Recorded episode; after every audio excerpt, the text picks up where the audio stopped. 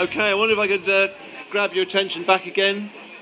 Just want to uh, just want to share a few words from the Bible this morning, if I may. I know we've been listening already to lots of great stories, and actually they, say their own thing, don't they, about God and about Jesus. And I'm really encouraged already about hearing what God does in different people's lives. Um, but it's my job on a, on, a, on, a, on a Sunday like these to try and give a little bit of kind of backstory as to why some of these people that have been saying what they've been saying believe what they say to be true. What is it about Jesus that is so good?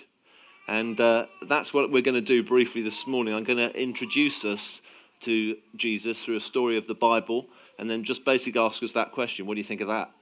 What do you think of that? Uh, two things I always do at baptism services is a, try and introduce Jesus, and B, always make a, a, a, a, strong thank you and welcome to friends and family of those that are getting baptized to come in, because I'm conscious that um, it's one thing to stand alongside the people that are getting baptized as a demonstration of love and commitment. It's another thing to, to walk into a kind of a slightly unusual environment on a Sunday morning when you've probably got 101 other things you might want to be doing.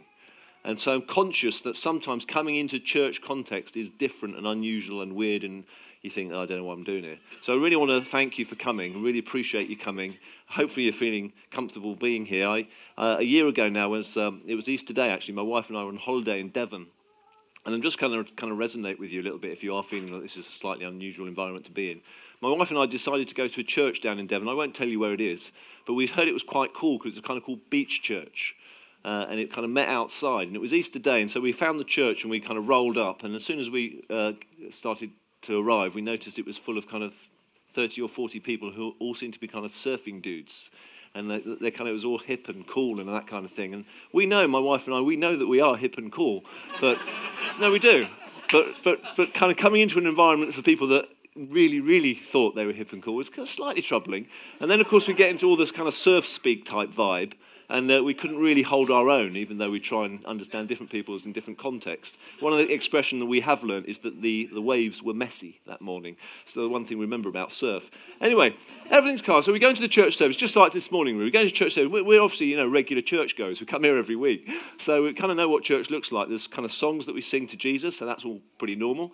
Uh, then there was some time when some people shared about what God was doing in their lives. That was pretty normal. Enjoyed that.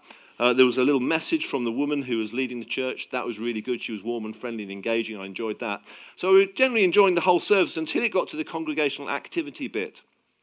And the congregational activity bit made me sit in my seat and thinking, I'm not sure I want to be here now in Beach Church that's really cool with surf dudes. So, because uh, basically what they did is they, they asked everybody to get out of their seat, grab a daffodil uh, that they'd got prepared in a jar to the to the side, walk outside onto a bank that is in view, full view of the hollymakers, and throw your daffodil into a word that had been shaped out by pebbles from the beach that said love. And as you threw your daffodil to contemplate something for you that was meaningful about God's love. Now, on the one hand, that's a creative thing to do, and I'm all for creative and community, but on the other, taking a daffodil, walking outside in the full view of normal people who are just holiday making, and then throwing your daffodil into this word, I thought, I don't want to be here, all of that sun. So if you're feeling slightly like Oasis is a bit odd, I've been there and done it, and I, you know you can stand with me. I know it's a bit odd. Anyway, so that's just to make you feel comfortable. Let, us get to the Bible. Uh, as I say, I want to introduce something of Jesus to us all this morning. We're going to do it from the Bible, from the Gospel of Mark, Mark chapter one, verse thirty-five to forty-five, and I'm going to read this to us. And all we're going to do is see something of what Jesus is like through this story. That's all we're going to do. It's very, very simple. So let's read the story first, and then I'll get into the content. So it goes like this Very early in the morning, while it was still dark, Jesus got up, left the house, and went off to a solitary place where he prayed. Simon and his companions went to look for him. And when they found him, they exclaimed, Everyone is looking for you. Jesus replied, Let's go somewhere else, to the nearby villages, so that I can preach there also. That is why I've come. So he traveled throughout Galilee, preaching in their synagogues and driving out demons a man with leprosy came to him and begged him on his knees, If you're willing, you can make me clean. Filled with compassion, Jesus reached out his hand and touched the man. I am willing, he said. Be clean. And immediately the leprosy left him and he was cured. Jesus sent him away at once with a strong warning See that you don't tell this to anyone, but go, show yourself to the priest, and offer the sacrifices that Moses has commanded for your cleansing as a testimony to them. I'll explain what that means later. Instead, he went out and began to talk freely, speak, spreading the news. As a result, Jesus could no longer enter a town open, but stayed outside in lonely places. Yet the people still came to him from everywhere. There's the story. That's a story about Jesus. As I say, all I'm going to do is draw some things out from the story and ask you what you think about it. That's all I'm going to do. I'm not going to ask you to throw daffodils at the end into a word that spells love. But I am going to ask you what you think of the story that I've heard this morning. I might even be cheeky to ask for some kind of response. I'm not going to ask you to come forward. I'm not going to ask you to do anything weird. I might just say, What do you think? I might get you to raise your hand and think, Hmm, I might want to know a little bit more. So as I'm walking this through, just think what do you think of what you're hearing. Don't be switch off from it, stay engaged with it. So the first point is this Jesus prayed because Jesus cared. Jesus prayed because Jesus prayed, cared, sorry. I don't know if anybody's ever offered to pray for you. Many people offer to pray for me, and when they do, it's a massive kindness. The idea of anybody spending some time intentionally praying to God for my well being is a really kind thing. It's a really nice thing, isn't it? And many people pray at different moments. Joe was telling us in his testimony that he, he prayed when he didn't even know what he was really doing as he did it. But he had a go at doing it. People pray when they're under pressure. People pray when they need some kind of comfort. People pray when disaster's about to hit and they think their life's going to end. And it's like a final last minute plea. People pray, and it's a good thing to do.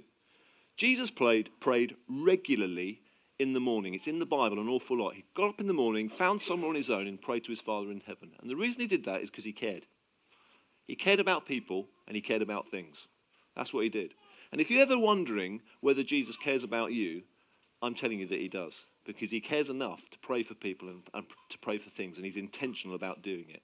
He prays because he cares. That's the first point. Second point Jesus was popular because Jesus was kind. Jesus was popular because Jesus was kind. Verse 36 Simon and his comp- companions went to look for him. And when they found him, they exclaimed that everyone is looking for you. Now, many of us will know that Simon Peter was the kind of almost the most passionate of all the disciples. He did things without thinking often and got into trouble sometimes doing them. He just was kind of a random, he just went off and did things. But he was passionate. And when he realized that day that Jesus wasn't where he was supposed to be early in the morning, he got up and with a few others went looking for him. And he found Jesus. But what he did say when he didn't, when he, what he didn't say when he found Jesus was, "At last I found you, or we found you." What he said was that everyone is looking for you. Everyone is looking for you, not just me and not just my, my friends. Everyone is looking for you, Jesus. And this is a truth that I like to reveal to everybody on a baptism meeting such as today, which is in Jesus' day, everybody wanted to find him. Everybody was looking for Jesus because Jesus was very, very, very popular. People would go would travel from far and wide to try and find Jesus. They'd get up early to try and find him if he wasn't where he was supposed to be. They'd, if they saw him getting in a boat and going across the River Galilee to the other side of the shore, what they would do is run around the edge of the shore to try and find him on the other side of the shore so they could be where he was. If he was squeezed into a room that not enough people could get into, what people used to do was ram as many people as they possibly could into the room, ram as many people as they possibly could outside the room, sometimes climb trees to see where Jesus was coming before he got to the room, and sometimes dig a hole in the roof of the room in order to get to the feet of Jesus. That's the sort of thing that people did in Jesus' day because he was that popular. And the reason he was that popular is because he did amazing acts of kindness. Amazing acts of kindness. He was known as one who was going to be kind to people. Jesus wasn't one to ignore, he was one to discover. He wasn't one to escape from, he was one to uncover. It's a free poem. so that's the second thing. Jesus was popular because Jesus was kind. Third, Jesus preached because he had a message worth hearing. Jesus preached because he had a message worth hearing. Verse 38 Jesus replied, Let us go somewhere else to the nearby villages so that I can preach there also. That is why I have come. And if we're unraveling a Jesus who is caring, and a Jesus who is kind, and a Jesus who is popular and people wanted to rush to because he was so good, then isn't it worth pricking our ears up a little bit to the message that he has to bring if he says he's got something to say? If he's that good, if he's that kind, if he's the sort of person that we want around us, why don't we give him our ear and listen to what he has to say? Surely that's a good thing to do. And the people in Jesus' day were intrigued by Jesus' message. They, as I've just said, they ran into his presence. They spent whole days up mountains listening to the voice of Jesus. Sometimes they even forgot to eat. His teaching was so good. They were amazed at his teaching. Jesus' teaching drew people in. And the interesting thing is that today, most of us who try and lead good lives than we do, most of our good living is based on the amazing teaching of Jesus. You may be someone here who's a follower of Jesus and know you try and lead your life in the way that Jesus wants you to lead it. You may be someone here who isn't a follower of Jesus or is on a journey to discovering him. But your life is still pretty much defined, I would like to challenge, by the teachings of Jesus. You're being influenced by Jesus even though you don't know you are being. And that's because his teaching was amazing. And he even said it. That is why I've come, he said. I have come to speak a message to you. So better, better we listen up and hear what he's got to say. So that's the third thing. Jesus had a message to bring. He preached because he was worth hearing. The fourth thing, fourth thing of four. Jesus cleans because we need cleaning. Jesus cleans because we need cleaning.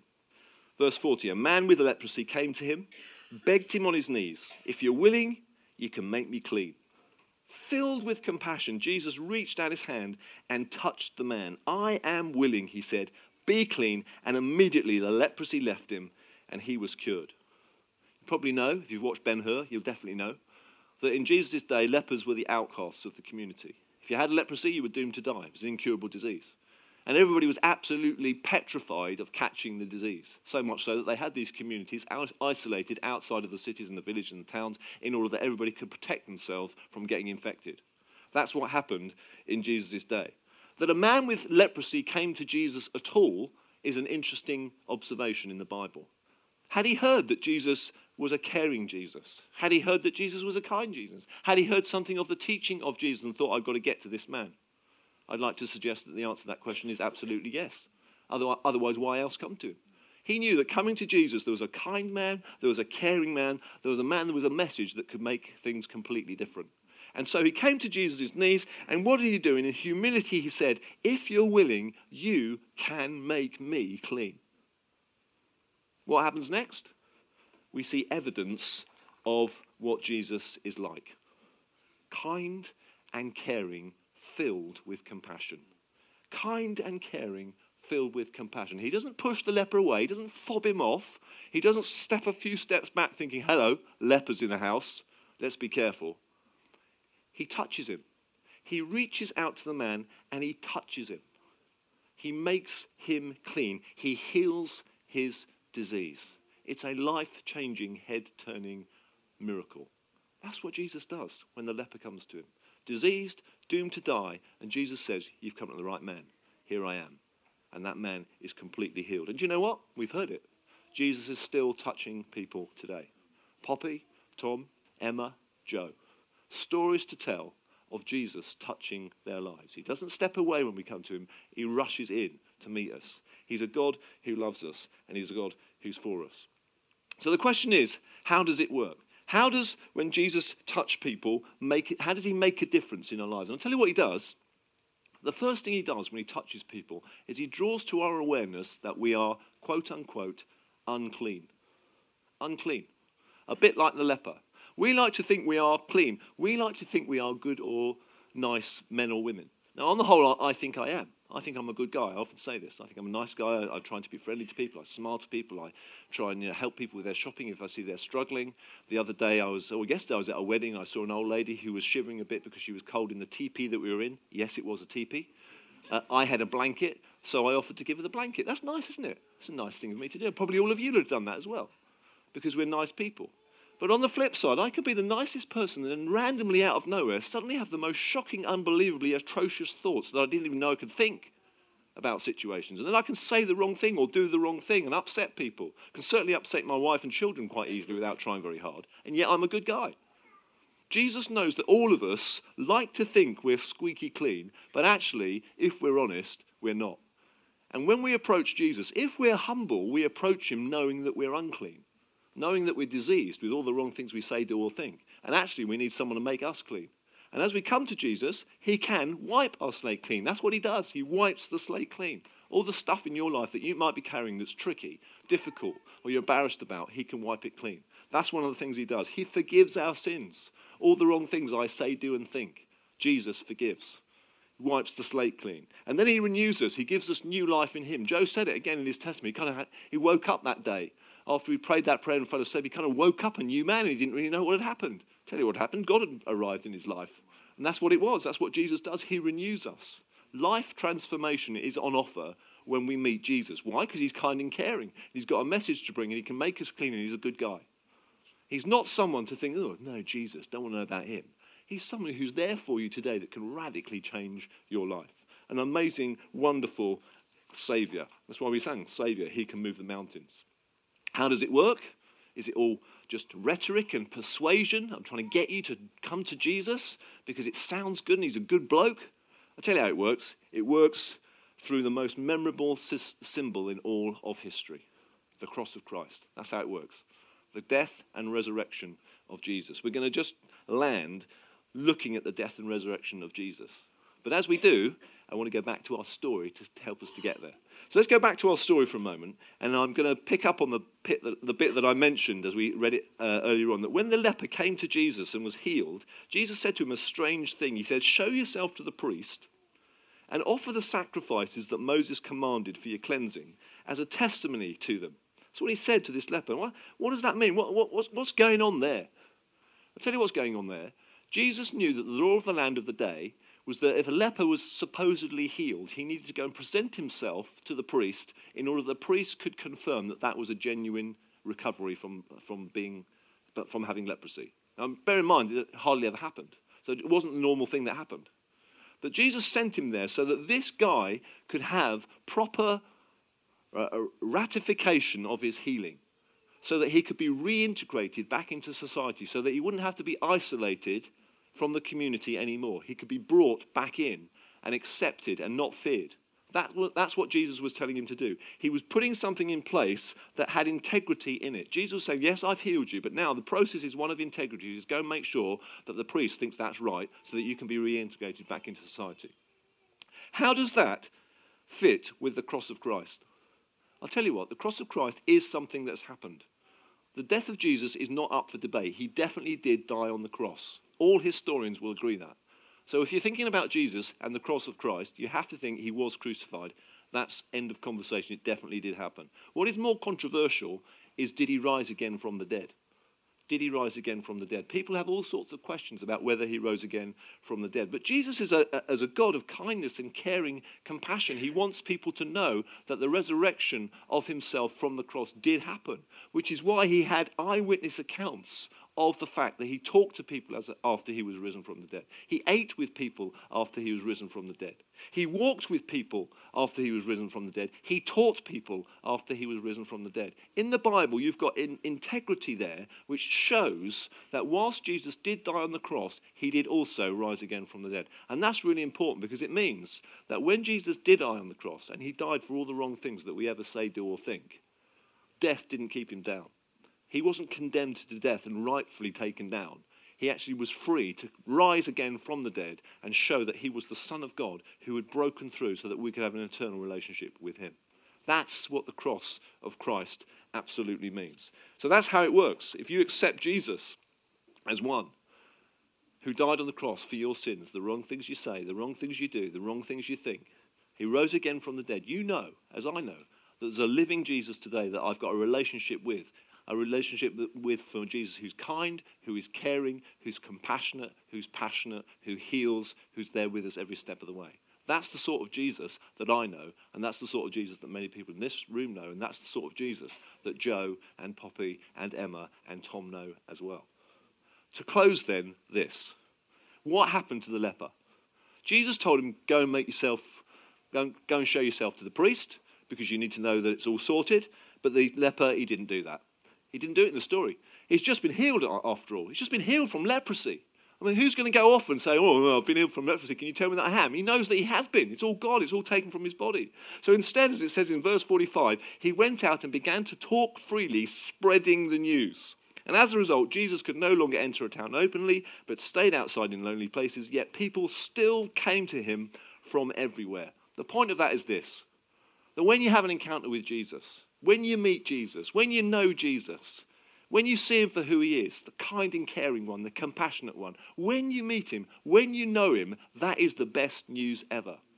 That is why Joe and Poppy and Tom and Emma wanted to share something of Jesus to all of us today because he's so radically transformational. It's not made up, it's truth in their lives, and it's truth based on truth from what Jesus was like when he was here on planet Earth. And it's truth that's alive and living today because Jesus himself is alive and living today as well. So, my provocation to us, as I said, that I would do at the beginning of the meeting, is not to throw a daffodil in the air and think, how does that represent love? It's to simply say, what do you think of that? What do you think of that? And I'm going to ask us all to stand now. I'm going to close the meeting, and all I'm going to do is ask that question one final time and just see if anybody wants to make any kind of response to that question. You just want to shut your eyes a minute. I've bombarded you with the goodness of Jesus. I think I have. I hope I have. If you're someone here this morning who wouldn't describe yourself as a Christian, got some questions, think you might be on a journey not too sure, and you've listened to what I've said and you've been thinking, yeah, what do I think of that? Someone perhaps like Joe who's been far away from God and yet God has drawn him in. Someone like Emma who said like she was a lost girl and yet God has drawn her in. Tom who said he's been going through some messy stuff in his life but God has always drawn him out. Poppy who just says, I know Jesus is number one in my life. A young girl. It could be your moment just to say, I, I just want to know a little bit more. That's all I'm saying. What do I think about it? I'd just like to know a little bit more. And with all eyes shut, if that's you, I'd just like you to stick your hand in the air. I'm not saying this is you becoming a Christian or you commit yourself to Jesus or anything like that. I'm just saying I'd like to know a little bit more. And would you pray for me right now, Gus, for me to know a little bit more? So that's if, if that's you, just stick your hand in the air right now, and I will pray.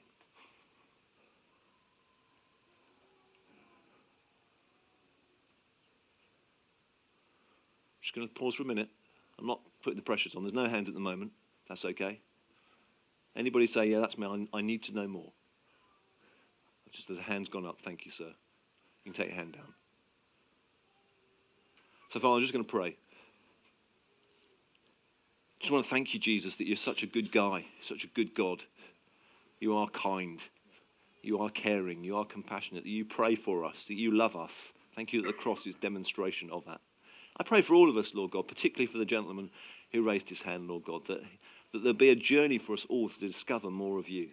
And as we do, Lord, our eyes will be open to how good you are, and our lives will be radically transformed in your goodness. We pray that, Lord God, for our, for our well being and for your glory. In Jesus' name. Amen.